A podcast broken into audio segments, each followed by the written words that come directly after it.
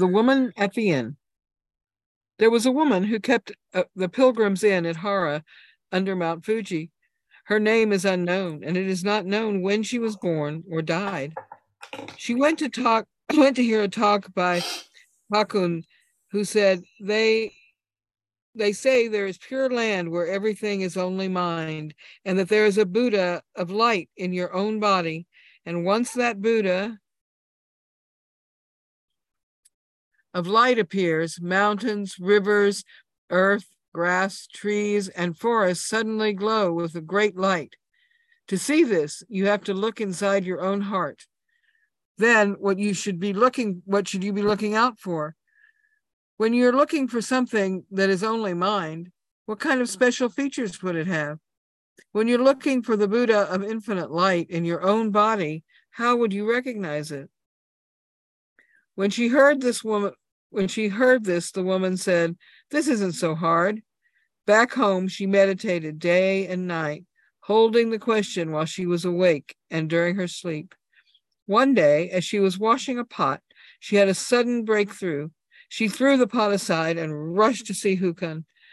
She said, "I have met Buddha in my own body. Everything on earth is shining with a great light. It's wonderful."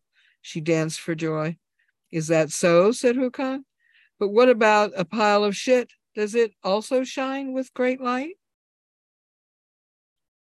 The woman ran up and slapped him. She said, "You still don't get it, you old fart." Hakuin roared with laughter.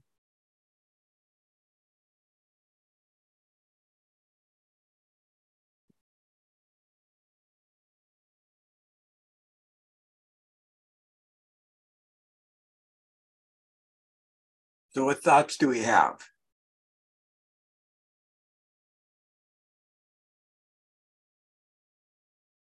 I have no idea what this koan means.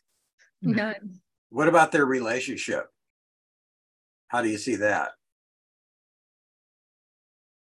You know, I'm I'm I was quite amazed that she had the boldness to run up to him and slap him.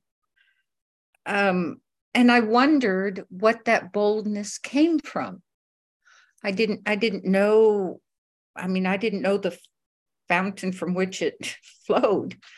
Um, I expected Hakuin to roar with laughter. We've heard many koans and stories where under the most incredible circumstances, I remember the koan of the of the three or four monks who all traveled together. And when their friend died, they just laughed and laughed and laughed. Do you know that one? Do you remember that one, Kim?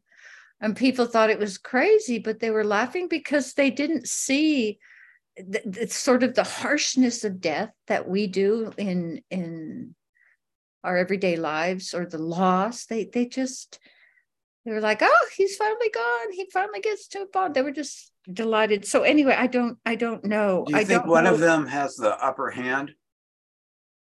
No, not in the sense mm-hmm. we usually mean that. Do you think they have a good relationship? Yes, yes. I still wouldn't slap someone.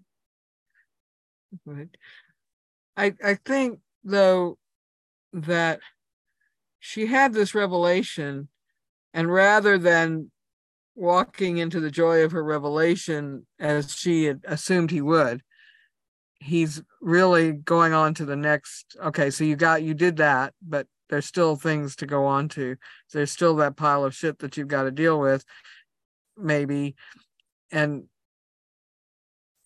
so I think in a way he is kind of bringing her back down to, back down to earth, you know, so to speak, that That that's great. You, you got it, but but you're not done yet. Another way of of taking it is that she's got the upper hand, and she's she's present presenting this thing to see if where he is in his practice. Mm-hmm. But they're certainly playing with each other, aren't they? These women are really, really sharp.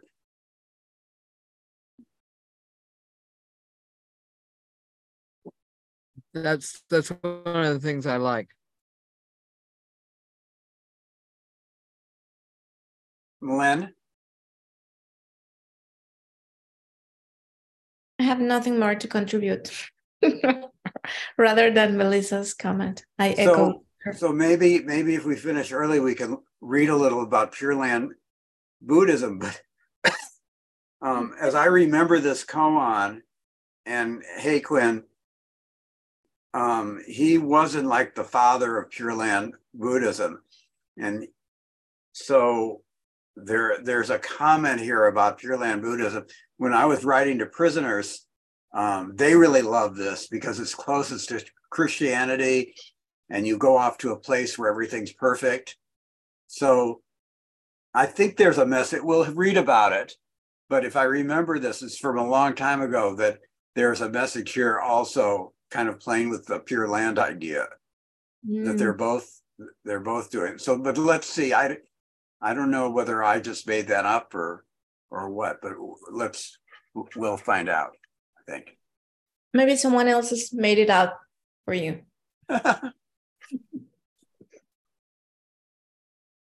Okay. I think and it's me. It is. Are you afraid of this happiness? Behind all this, some great happiness happiness is hiding. Yehuda Amichai.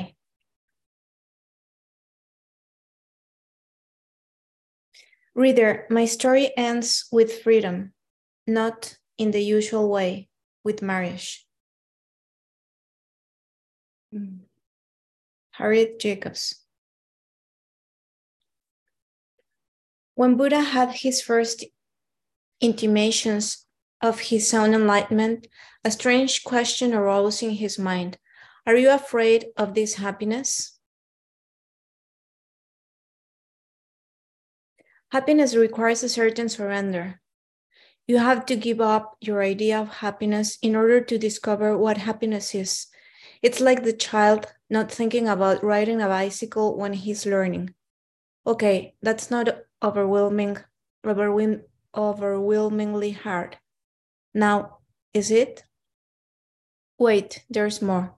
Your happiness is threatened through your idea of you. Happiness could overturn some things you know about yourself. Happiness asks, are you willing to be a different you, or are you willing to be not you? I, th- I think when you read it, you said your happiness is threaded, did you? And it's your unhappiness is threaded through the idea of you. Thank you. Your happiness is threaded through your idea of you. Hmm. I love this page. And I, I just want to point something out. I love the Harriet Jacobs quote. Reader, my story ends with freedom, not in the usual with, way with marriage. And I don't think Harriet Jacobs is saying anything negative about marriage. What, that it's good or bad, that it's a a free or unfree state. I just think that she is saying marriage is the custom of the way story ends, and mine ended with a different outcome that included freedom and unmarried freedom, as opposed to sometimes a married freedom. And that's really our next book, isn't it? Mm, I don't know. I haven't read it. Yeah, we haven't read it yet. Well, the, the enlightenment would be freedom. Mm-hmm. No matter your state, whatever conventional state or situational state you're in. It's a lovely first page. Although I, I do read it that it that the freedom was in, it's not usual. See if you have the commas there. Reader, my story ends with freedom, not in the usual way with marriage. Hmm. I kind of got the impression that it's not usual to have freedom in marriage, but this did. So I don't know. Maybe it was just me. Hers did. Another and way maybe, to maybe okay. under the maybe under the customs of the time. marriage did feel very binding. When, I don't know who Harriet Jacobs is. I don't either. Oh. I don't either. It's okay. Just, Sometime we can go back and look at the yeah, yeah. Uh, footnote. Well, I'm just looking at here. American writer. In eighteen sixty-one, Harriet Jacobs, the first African-American female slave to author her own book. That changes it a lot, doesn't it? It does. Yeah. Mm-hmm. Oh, I have to show you a picture of her. She's so beautiful. Mm-hmm. Just a second. Speaking of knowing a little bit more than just read or see. Yes, Glenn and I have been talking about this, right? Mm. So, so are you just referring to that, that we've been? Yes. Yeah. An abolitionist.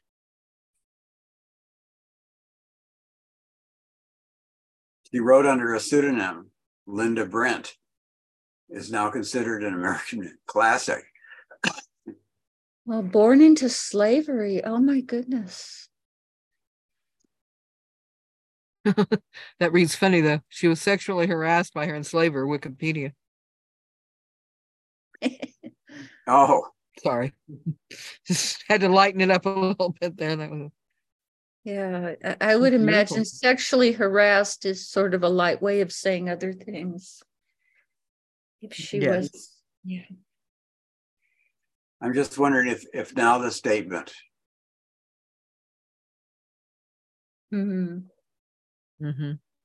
Is this that most stories end with marriage and her stories ends with freedom? It, it, it could be, given the place and time. Hmm. Another Thank way. You for finding that. Oh, another way to say this is that happiness might be right under your nose at this minute. If it is not here, then it is not anywhere. Happiness is a risk to the self, you know, because it doesn't require your familiar plot line. When people need a change of view, sometimes you have to take them far away from their lives and their own plot lines in order to find a moment when they forget who they are. It is also true that when you go far away, you may find that the place is not very like a home, though with the addition of say count, is not very like home. Is very like home. And I did it twice. There's no not. Wow. You may find that the place is very like home, though with the addition of say camels or kimonos, and that we travel in in order to be more intimate with our lives. Here is a koan in which we as readers can go far away to an inn on the Tokaido road between Tokyo and Kyoto in the late seventeen hundreds.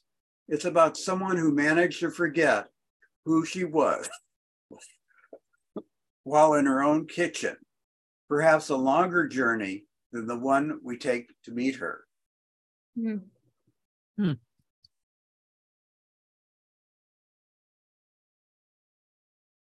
The koan. A woman ran the inn at a station on the pilgrimage route to Hara, a village under Mount Fuji. No one remembers her name, but she had a great awakening in her own kitchen. Her eyes looked directly at you, and she made up her own mind about things. Both men and women felt at ease in her company. She turned, her turn of thought was practical, and she liked to cook, clean, sew, and do. Every year she salted plums. She made vinegar out of persimmons for her old trees. She cut up radishes and cucumbers and put them in pickle jars, adding vinegar, spices, and seaweed that she had gathered. She enjoyed the smell of rice cooking and the vigor of steam. In autumn, there were pears, in late autumn, chestnuts. Light spe- sped through the paper windows, the old brown wood wrapped around her like the fabric of a well-worn kimono, and she was happy. This was the point of being human, she thought, to have her hands inside the world, moving its colors and shapes. Her children grew, and her life unfolded, placid, then shocking, then placid again. A son died of tuberculosis. A daughter sang beautifully. When travelers tied on their sandals in the mornings, they departed into stories they had come from, and sometimes she longed to step into a story herself. Her thoughts went out to Edo, as Tokyo was then called, and even Holland, home of the foreigners who were allowed only onto the island in the harbor of Nagasaki to trade. I think we skipped Nada the last time. Oh, you know what? Did we? I'm sorry, Nada. It's all good, but then go ahead and then I'll step into my place after you. Okay. One year there was a cold spell and the life she had known began passing from her like autumn leaves. She didn't know why. Perhaps her older children growing up and leaving home left a void. Perhaps there was no reason. In any case, the plum blossoms stepped back behind an invisible barrier so that they didn't pierce her heart that year. Sights. You know what a slight is? Uh, yeah. Yeah, but I don't know. Enraged. Enraged. Oh, but made her mad. Hmm. Thank you. Slights enraged her. She woke foaming in the small hours. When a guest asked, asked for a small service, she told her, "Get it yourself." Her husband worried about soldiers breaking down the doors and about a killing at another station up the road, but she was inclined to laugh. Sometimes she felt so much that she could hardly breathe. Her husband tonight, th- sorry, her husband thought it might be grief over the loss of their son, but it wasn't grief. If she had known a spell to undo her pains, she couldn't have said it. Wow, that's an interesting last statement.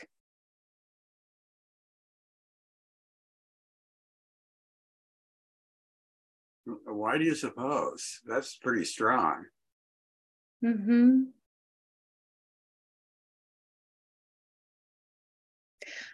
I, I, I go back to somehow that last sentence for me connects with slights enraged her. Le daban rabia, Milen, not just mad, rage.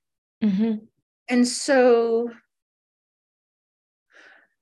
for some reason, I, when I read that in juxtaposition with if she had known a spell to undo her pains, she wouldn't have said it. I'm wondering if she needed to release all of that. If there were things inside her that at one time she wasn't aware of, that as time passed and she entered this other season of her life, she noticed? I, I don't know. So the, there was a there's a rabbi here, maybe you've heard me tell this story, and he, um, after burying, doing funerals for, for a thousand people, he did his one of his parents. And then he spoke to us and he said, um, their death took me to a place that I really revere. And in a way, you know, I wouldn't trade it for anything. I, I wish I could stay there. So, mm. um, you know, there is that that benefit of pain that makes, and, and that also in the idea that, that the best realm to be born in is the human realm, because it gives us a chance to, for enlightenment, because we do have these challenges. So thank you, Kim. She, was- she felt alive. Yeah, in her pain. With this. Yes. That was lovely, Kim. Thank you for sharing that story. About the rabbi? Yes.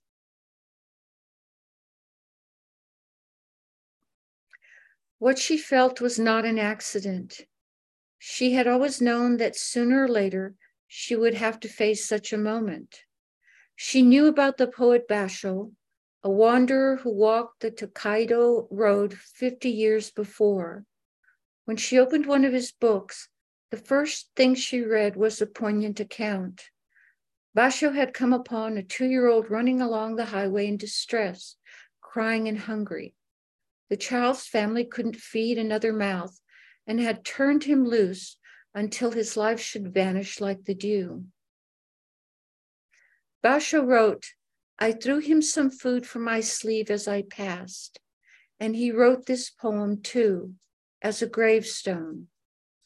You've heard a monkey shriek for this abandoned child.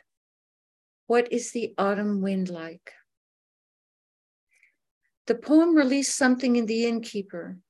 She hugged her breast and felt the cry in her own body. She thought that although she didn't want to go down the road her guest took, a journey was definitely called for. As she went about her work, she listened for a voice, a direction.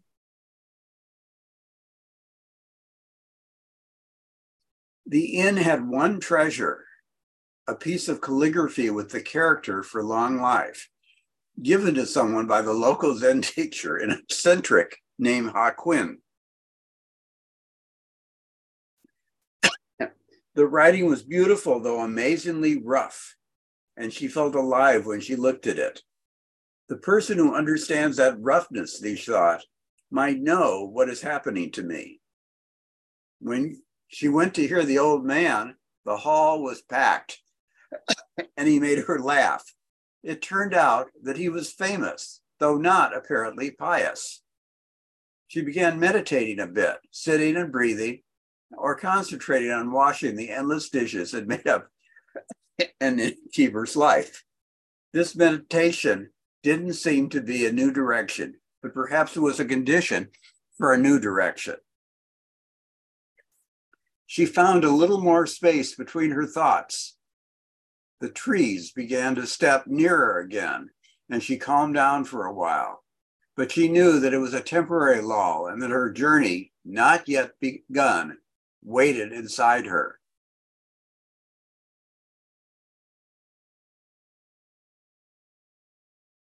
Hakun's talks were mix, a mixed bag. They confused her. She went to sleep. She grew sullen and argumentative. Her skin itched. Hakun gave advice to great ladies and local lords, to samurai, fishermen, and rice planters, but it didn't sound like advice. He said things like, "Straight away the rhinoceros of doubt fell down, dead, and I could hardly bear my joy." He'd had a lot of experiences like that. Sometimes he talked as roughly as a soldier and ranted about something that annoyed him, a, a rival teacher say, a rival teacher say. He had a high-flying mode, too, and one thing he said went straight to her heart. They say there's a pure land where everything is only mind, and that there's a Buddha of light in your own body. Once that Buddha of light appears, mountains, rivers, earth, grass, trees, and forests suddenly grow with a great light. To see this, you have to look inside your own heart. And then what should you be looking for? When you're looking for something that is only mind, what kind of special features would it have? When you're looking for the Buddha of infinite light in your own body, how would you recognize it? Nelda, does this remind you of what we were, when we were studying about the marks of the Buddha, and you had to be a Buddha in order to see the marks? Yes. You know, that these things are inside. It also reminds me of the practice discussion I had with Joel on Sunday, no, sometime this past week, where I asked him, if we are the universe and the universe is us, then is the universe itself also on a path to enlightenment? And if that's so, okay. And if that's so, then I wondered how how the universe, meaning all, all of creation, or whatever word you want to call it. And if it's on a path to enlightenment, then how could it hold all enlightened beings. That would seem too small a container. But then there'd have to be another option. And that would be that the universe itself is enlightened. And then if the universe itself is enlightened, then why do we talk about us being on a path to enlightenment? And Joel made a very important distinction that I felt in my body, because he talked about the blood throwing, flowing through our veins. And what he talked about made me recall that um, wisdom beyond wisdom is right action, and you only know it when you're enlightened. And so what he brought out as one example among several of wisdom beyond wisdom and enlightened action was the blood flowing through our veins. It just does. It doesn't think. It just does that. And that the universe has evolved in such ways that it has cre- created enlightened action, whether that's the wind or the sun or rain or the blood flowing through our veins or how beautifully our lungs work. That doesn't mean that because blood flowing through my veins is enlightened action that I'm enlightened, but it does mean that I'm surrounded in innumerable ways by enlightened action. That's what this paragraph reminds me of. So there's a, a Jewish thing in the Kabbalah that God is in everything, but everything is not God. Exactly.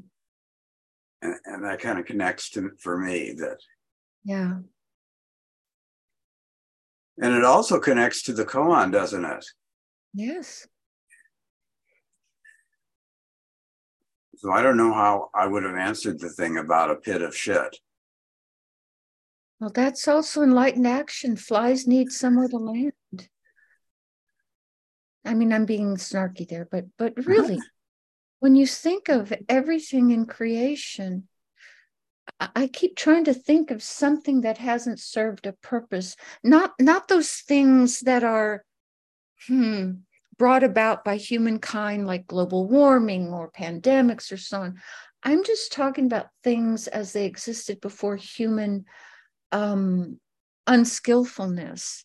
And it seems that everything fits in a place. And in that sense is wisdom beyond wisdom, which is, to me, the equivalent of an enlightened uh, right action. I'll be quiet now. I'm sorry. It was very moving for me. That was That brought me, that talk with Joel brought me such tremendous joy to know that I am living surrounded by enlightened action. Don't ever be sorry for sharing them.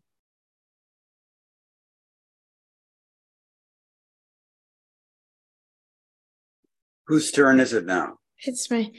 The Buddha of Light wasn't interesting to Hakuin's funding sources, but he was someone the poor country people prayed to for a good rice harvest, the freedom for from bandits, the children and grandchildren, and for lower taxes. For the innkeeper, the words were spoken just to her. She had to herself, she said to herself, this isn't so hard. She had finally discovered a wish that had been secret even from her from herself. She wasn't confused any longer, and she didn't try to think through what Hakuin meant. She just wanted to spend time with the koan.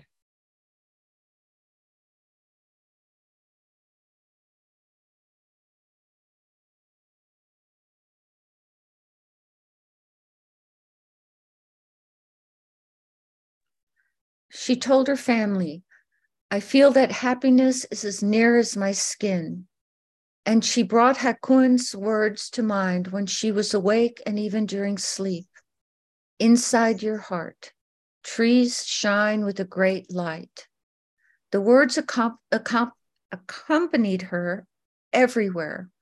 Her husband asked if she had become a fanatic, but she wasn't in the mood for jokes. This isn't about you, she muttered, and he knew that she was right. After that, he tried not to get in the way and to help unobtrusively. He hoped that she would find what she was looking for.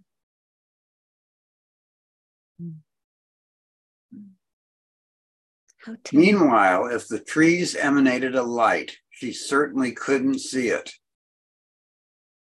But gradually she began to feel a connection with the things around her. A wooden rice bucket quivered with life. The doorway made a perfect doorway. At birth, she had been given a doll made just for her. And as a child, she believed that the doll danced at night. She could never catch it dancing, but in the morning, it was more alive. The rice bucket was like that. Whenever she looked, it, was, it had just stopped dancing. This connection was really a light, but wasn't not a light either.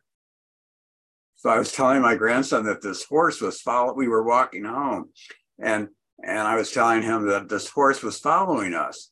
And I would turn around and see it. And then he'd turn around. I said, oh, it just, it just went past, you know, he couldn't see it. So then, then a little later, he said, he turned around and he said, look, look, look, I see it. And I looked around and he said, oh, it just left. It was so fun. Oh, you got it. He's got your number, Granddad. Yeah. Mm. See, my turn. Yeah. Yeah. One day, as she was washing a pot, she had a breakthrough. Breaking through into what, into where? She had washed thousands of pots, but her life was in this one. She was just scrubbing, actually, when she com- when she completely forgot herself, forgot her chapped hands and her wet clothes and what kind of thoughts she was having. There are dreams so deep that on a on waking, the dreamer can't at first remember her name or where she is, or even what she is. It was like that for her. The walls, the bowls, her own hands were utterly strange and new. The moment had no end, and she didn't know which of her words was the dream, which of her worlds was the dream.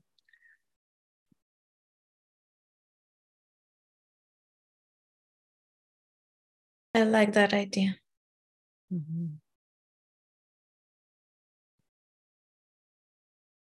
She saw daylight coming out of the bottom of the pot and reasoned carefully to herself that this couldn't be true. The sunlight wasn't just in the pot. When she looked around, everything was bright. The paper screens, the tatami mat floor, the sound of a heart harness jingling outside, the smell of daylight. That was the particular feature of her change of heart. She saw things glowing with light. It was as if they had a song of their own, and that song was light. She began to laugh and couldn't hold it back. Her youngest child came in to stare at her enthusiastically, at her enthusiastically, wondering if she had gone mad. But the woman's laughter set her moving out of the kitchen at a run. She tossed the pot aside and rushed to see Hakuin. She couldn't wait to tell someone who understood.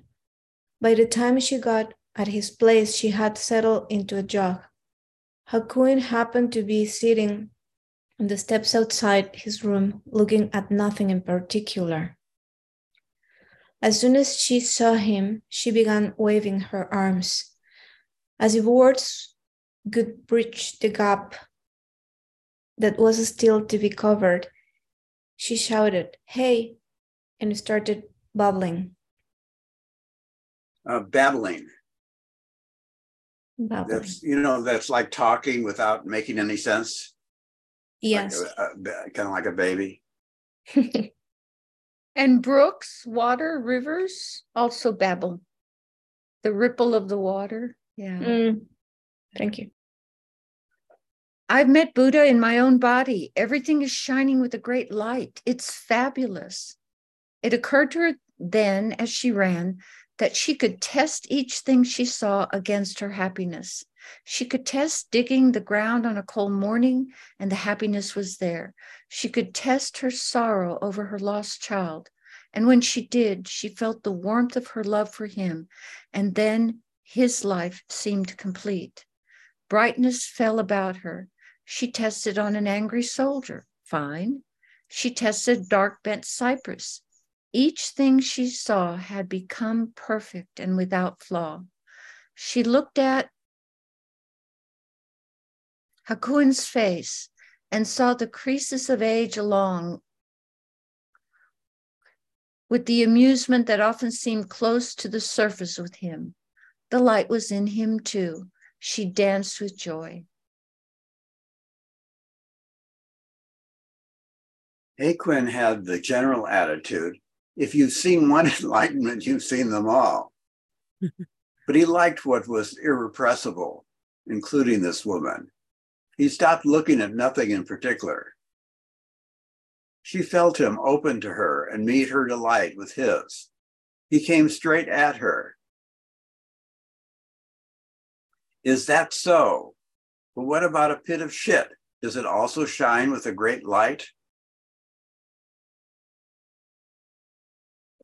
She jumped up and down like a child. A test, a test. It was the test she had been just given herself. Of course, of course, she thought. Even shit gives off light. There is nothing that doesn't. And he pretends that he doesn't see it. She enjoyed Hakuin's mind so much that she went up to him and slapped him and said, "You still don't get it, you old fart." Her thoughts were not really thoughts. They just appeared without her intending them. They formed themselves a little like this. I see you, I see you. So does my slap give off light?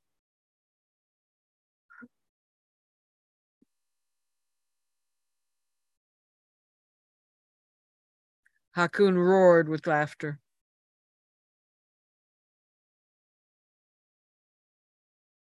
He had his number, Granddad. That's great.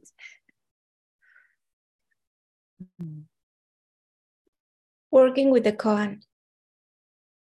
Your own, ki- your own kitchen might be a good place for a deep change of heart. There was a Chinese woman called You, you, who had her big experience while she was making donuts. She hurled the pan into onto the ground. "What are you doing?" cried her husband. "That isn't your realm," she replied, and ran off to see her teacher, the way our innkeeper did.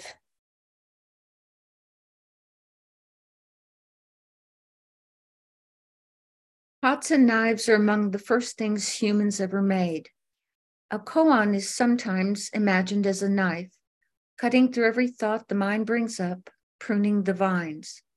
When someone works hard to concentrate and cut off the branches, the branching paths of a given moment, that metaphor seems to fit the method. I'm going to read that again. When someone works hard to concentrate and cut off the branching paths of a given moment, that metaphor seems to fit the method, yeah. Bodhisattvas of both sexes often wield swords with as much glee as a knight of the round table at a joust.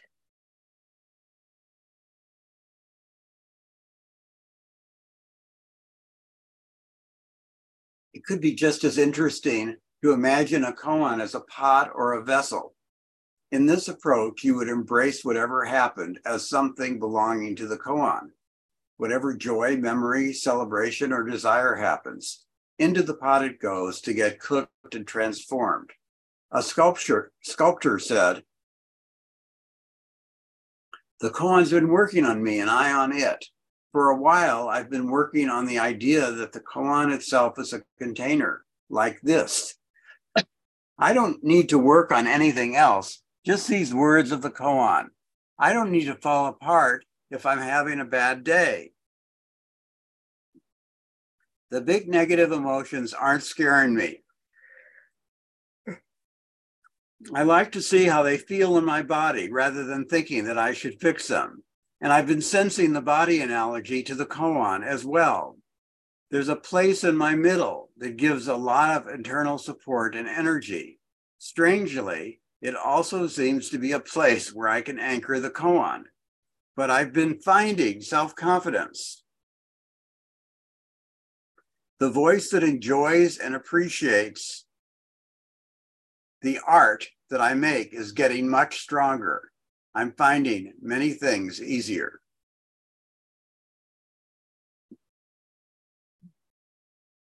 If you are working with the pot metaphor, you don't have to interfere with your thoughts or feelings. you, you needn't approve or disapprove of them. This, this is not the moment of pruning. It's more like the moment of making wine. Compassion has to start somewhere, and embracing your own life is itself the beginning of a change of heart. Some people do speak of a koan as a lover in their arms. If this koan of the innkeeper appeals to you, you might want to notice whether you can see the light in the most ordinary of places. Can you find the light in your own kitchen? Can you find it in your own body? Where is the light in your own face? At what point in your life are you certain that there is no light? Is it painful to hold that belief? You might try to point out the light to a child. Hakuin's question about the pile of shit is just a version of, can you bear to be this happy? And can you find this beauty in all circumstances? Or is there instead some part of your life that you think of as a pit of shit, a place where you never expected to meet happiness?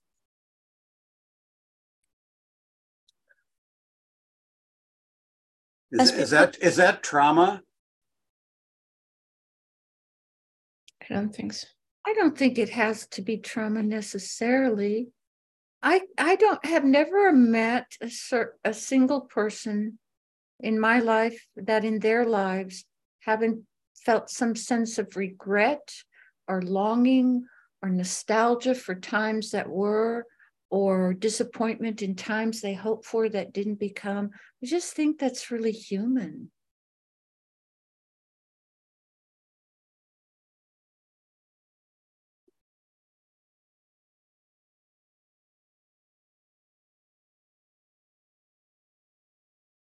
As people change, they often mention, with apologies or amusement, that the toilet has suddenly become beautiful to them. Shit is fine, peace is fine. I take it as a measure of the feeling that no part of life is without tenderness and intimacy. You also might find it interesting to consider the name of the woman at the station inn. This is a good question to ask yourself because it makes no sense, since the name of the woman is the one thing about her that we are not given. So you have to use all your resources and rely on what you don't know. Does the unknown name speak to you? If you find the innkeeper's name, you might be able to get her to dance. If you can find Hakuin's laughter, you can be amused yourself.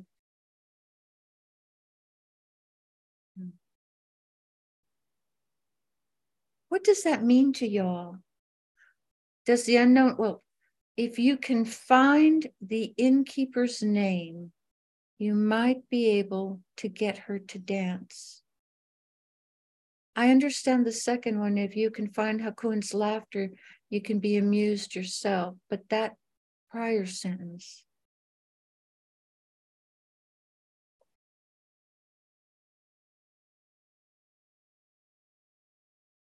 Uh, name, names are important, and they identify not just like people, but they identify traits.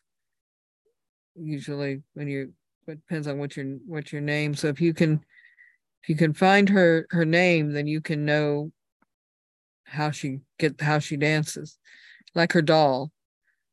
Oh. Her ball dance. Her, her dancing would be inside you. There you go. Thank you. If you could know her. Yeah, to me, it is the roles that they have. If you can find the roles as a metaphor of this innkeeper and her search and her finding.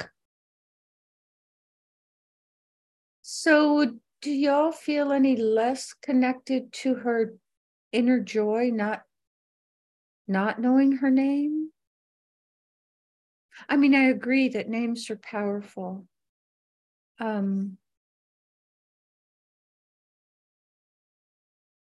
but I, I, I didn't feel any less connected with her journey. I just needed to hear. I think it's a metaphor for, can you know the innkeeper? And I'm also thinking about sometimes with, with art, at first it's like paint on a canvas, and then it's a two-dimensional thing, and then it comes alive. And it's flowing, and it has, it's in three dimensions, or four, or five, or whatever. So I think he's just saying, if you can know the time, really feel the innkeeper. So the name is is not, I mean, it's not a literal thing. Okay. Like Helen. No, it's not. Maybe it's... If you can know that... that was, what? Go on. Oh, I said, maybe if that knowing the name gives her the ability to pass on her happiness. Um, because she knows who she is and she knows what she wants to do. I don't know. Do, do you guys know the poem by T S Eliot on the naming of cats? Oh, yes. Isn't that the, isn't that the poem on which... Um, no, no, no. It's a different poem on which the musical Cats is based. Forgive me.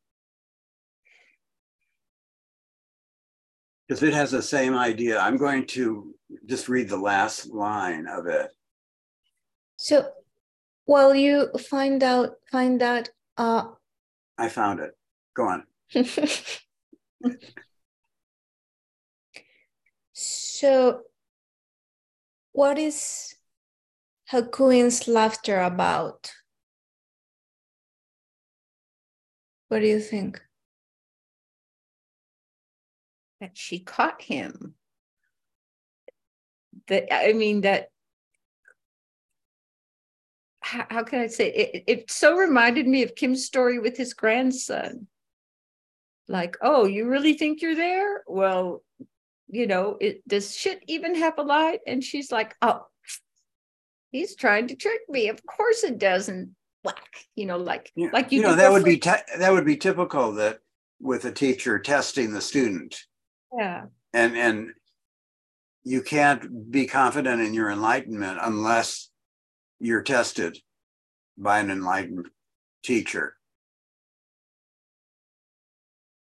And so it wouldn't make sense. Oh, I'm so glad you're enlightened. I mean, that would be kind of pretty dumb if he said that. But instead, he, he gives her a test. And then they, they both kind of, you know, dancing to the joy. I like that. It's one of my favorite poems.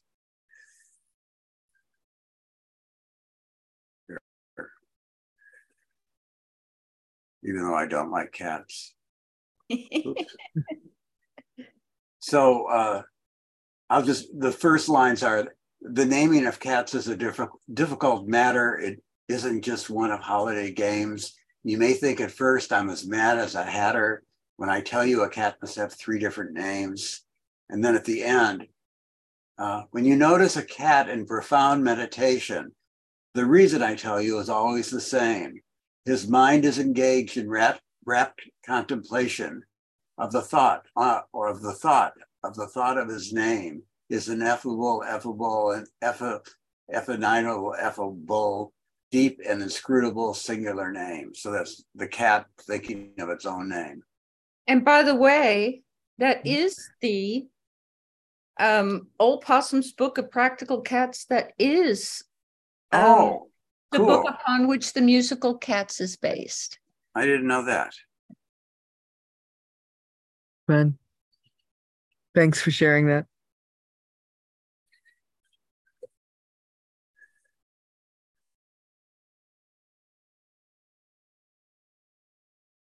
Okay, we're here. And let's see, did you just finish reading, Kim?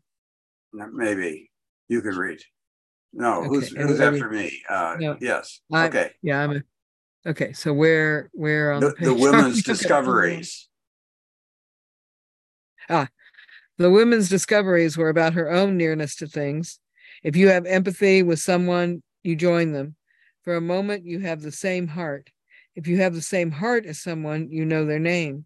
If you assume that there is really a light in the a light you can think of as the pit of shit, a place where you never expected to meet happiness.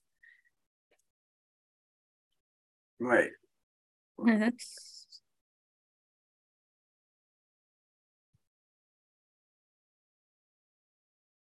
That's not what. Yes, it was. No, a light in your own kitchen. Right.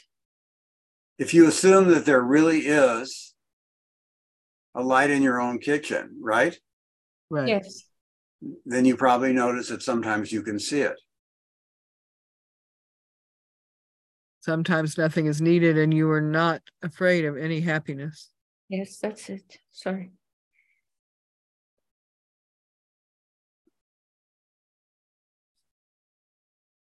And then Malin. When you can't see the light in your own kitchen, could it be because you are making things small, measuring your life in coffee spoons? Buddha's question to himself, are you afraid of this happiness? Implies that we can be afraid of happiness. Happiness is a great risk to your own sense of yourself. You have to forget who you are in order to be happy, or to do anything wholeheartedly. Often you want, often what you might think of as yourself is a list of problems and achievements, particularly problems.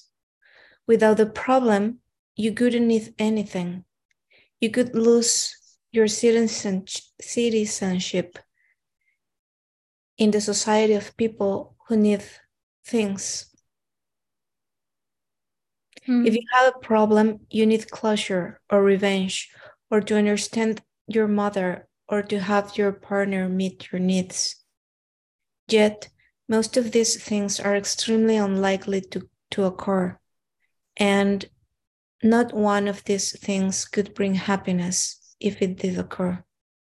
Mm.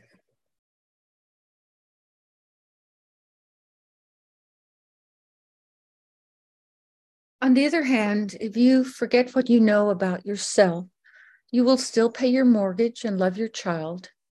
When the beliefs fall away, what is left, what is left really does look like love. Here's a modern account of the discovery of light in the kitchen. Maybe the first thing that happened was that everything was looking back. Everything was responding to me seeing it. And the understanding, the feeling that we were not separate, we were in the sweetest, awesome relationship to each other, family. This was absolutely engaging, whether it was a friend's luminous face summoning me to the interview line, or the door ajar on the porch. One night I was on my way back up to the lodge. It was raining and dark, and I had this tiny flashlight. When I flashed the light, whatever I saw engaged me, a leaf, a piece of bark, the rivulets in the road. It took me hours to get home, and I was really wet. So I spent a lot of that night on the road, but it was the same by day in the kitchen or the meditation hall. There was very little awareness of time, and I felt no pain. Not the usual morning arthritis pain, no pain from sitting in the back or shoulders.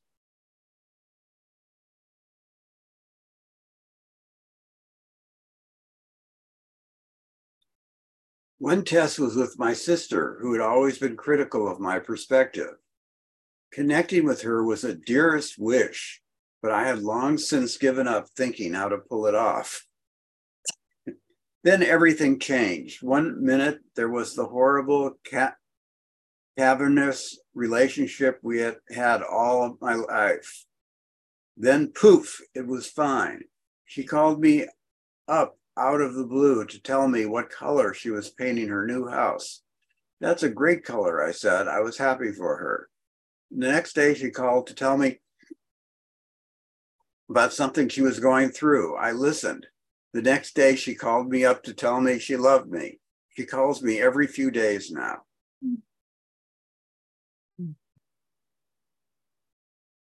The only thing I can imagine about the change with my sister is my perception. But it wasn't announced. It had to be felt. Love, there is so much love. You see it, you see that bird over there, and at the same time, you feel it walking in your heart. It's not just birds. Everything is walking in your heart. I never had really put the words love and Zen together in the same sentence. Look in Zen literature. There's not, it's not there really. Then I learned, I heard the word intimacy, and that does show up in the literature. It's a perfect word because it carries the ideas of love and respect and awe, and the awe is huge.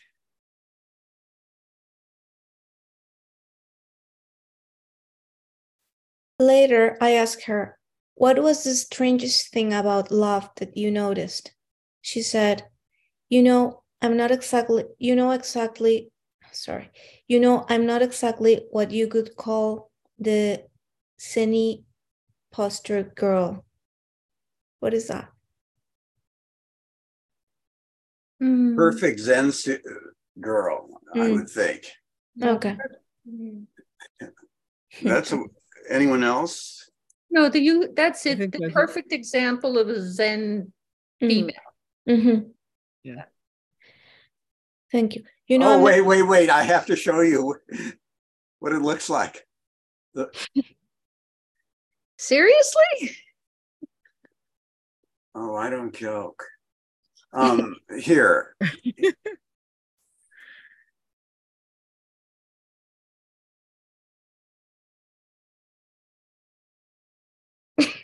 What? Oh my goodness. Oh my goodness.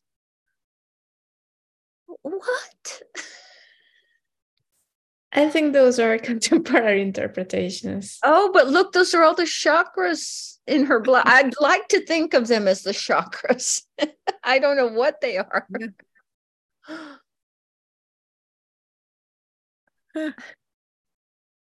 Okay, so now we know what the Zen poster girl looks like. Well, that's not me for sure. How funny. Milan, go ahead. I need the I need the reading again in the screen, please. Okay. Okay. You know, I'm not exactly what you would call the Zen posture girl. I'm fat, color my hair, and never understood koans before. I'm not cool.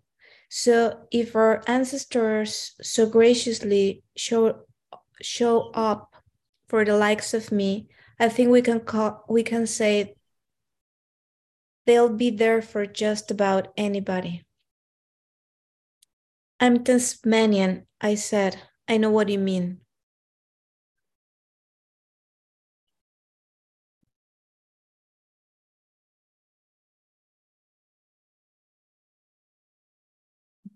Oh, me.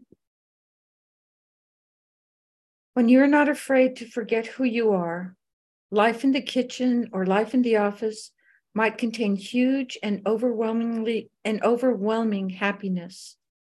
Everything you look at, the door, the walls meeting in the corner of the room, the light shining on the cell phone, might be so alive that it looks back. Other people might not be who you thought they were. Family members might be as fresh and surprising as strangers. And you, whom you have only apparently known all your life, might be fresh and surprising to yourself too. You might not have a perspective for someone to criticize. You might no longer know what you could not do. You might be an owl or an oak tree for a moment, depending on what the world shows you. And finally, when you're not afraid of your happiness, you don't get in its way. You want to finish up for us, Kim? I have a friend, a woman who said, oh, for me, it was as if I stepped into God's living room. Trees and cliffs. It was simple. I stopped knowing what I couldn't do or live up to. What did you decide to do? Oh, to get married. Will you do the ceremony? God's living room. So we could read the koan again. Do you think that would be helpful? The beginning? Yeah, let's do that. Let's do that. Because this is a little strange. And I also would like to, I think I can find a little bit different version of the story. And it was more about her enlightenment with the pan. It's in um, The Hidden Lamp, the book of women's Zen stories. Do, do you do y'all want to read this version again? Or if Kim can find it, that I can version. find it. And uh, it would be I interesting ha- to see the differences. Okay, I will find it. Uh, it's Hidden Lamp. Hidden Lamp. Maybe I have to sort by your title. Is that the one that we read before, the one we're reading in Women in Zen? No, no, no. This was the, the whole beginning of mm. um, Women in Zen. We, we went this. Okay.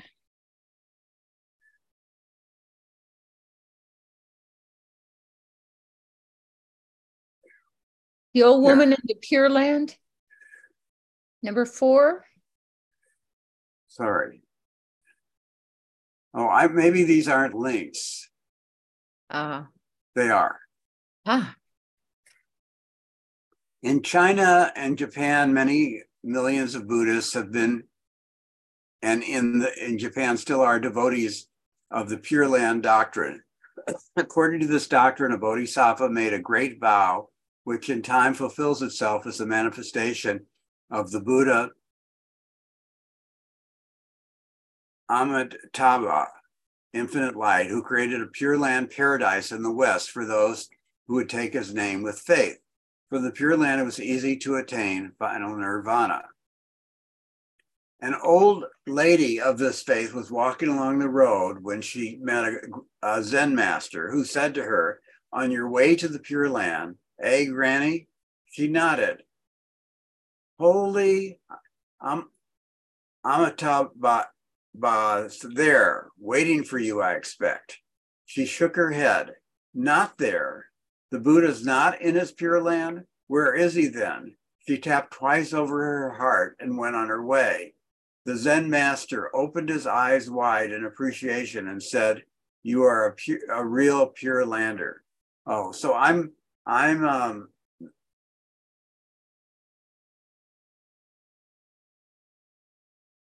confusing two old women stories. But that one was good. That was good too. Yeah. Good. Uh, yeah. I don't remember that story. And the story I remember, well, it's got to be related because she has a frying pan and she's kind of despondent. And then she sees this flash of, of fire in the, fl- in the fr- frying pan and becomes enlightened. So maybe I shouldn't give up so easily. Well, maybe for tonight we should. Okay. If that's all right, and we can pick it up another time. And And uh, if you happen across it before you leave for Chicago, that would well, be... I'm, we're going to be here next week. Yes, yes. Yes, yes. I'll find it. All right. Thank you, everyone. Okay. Have a good evening. Thank you, guys, girls, women. Yeah. All of the above. Bodhisattvas. Bodhisattvas, thanks, Nelda.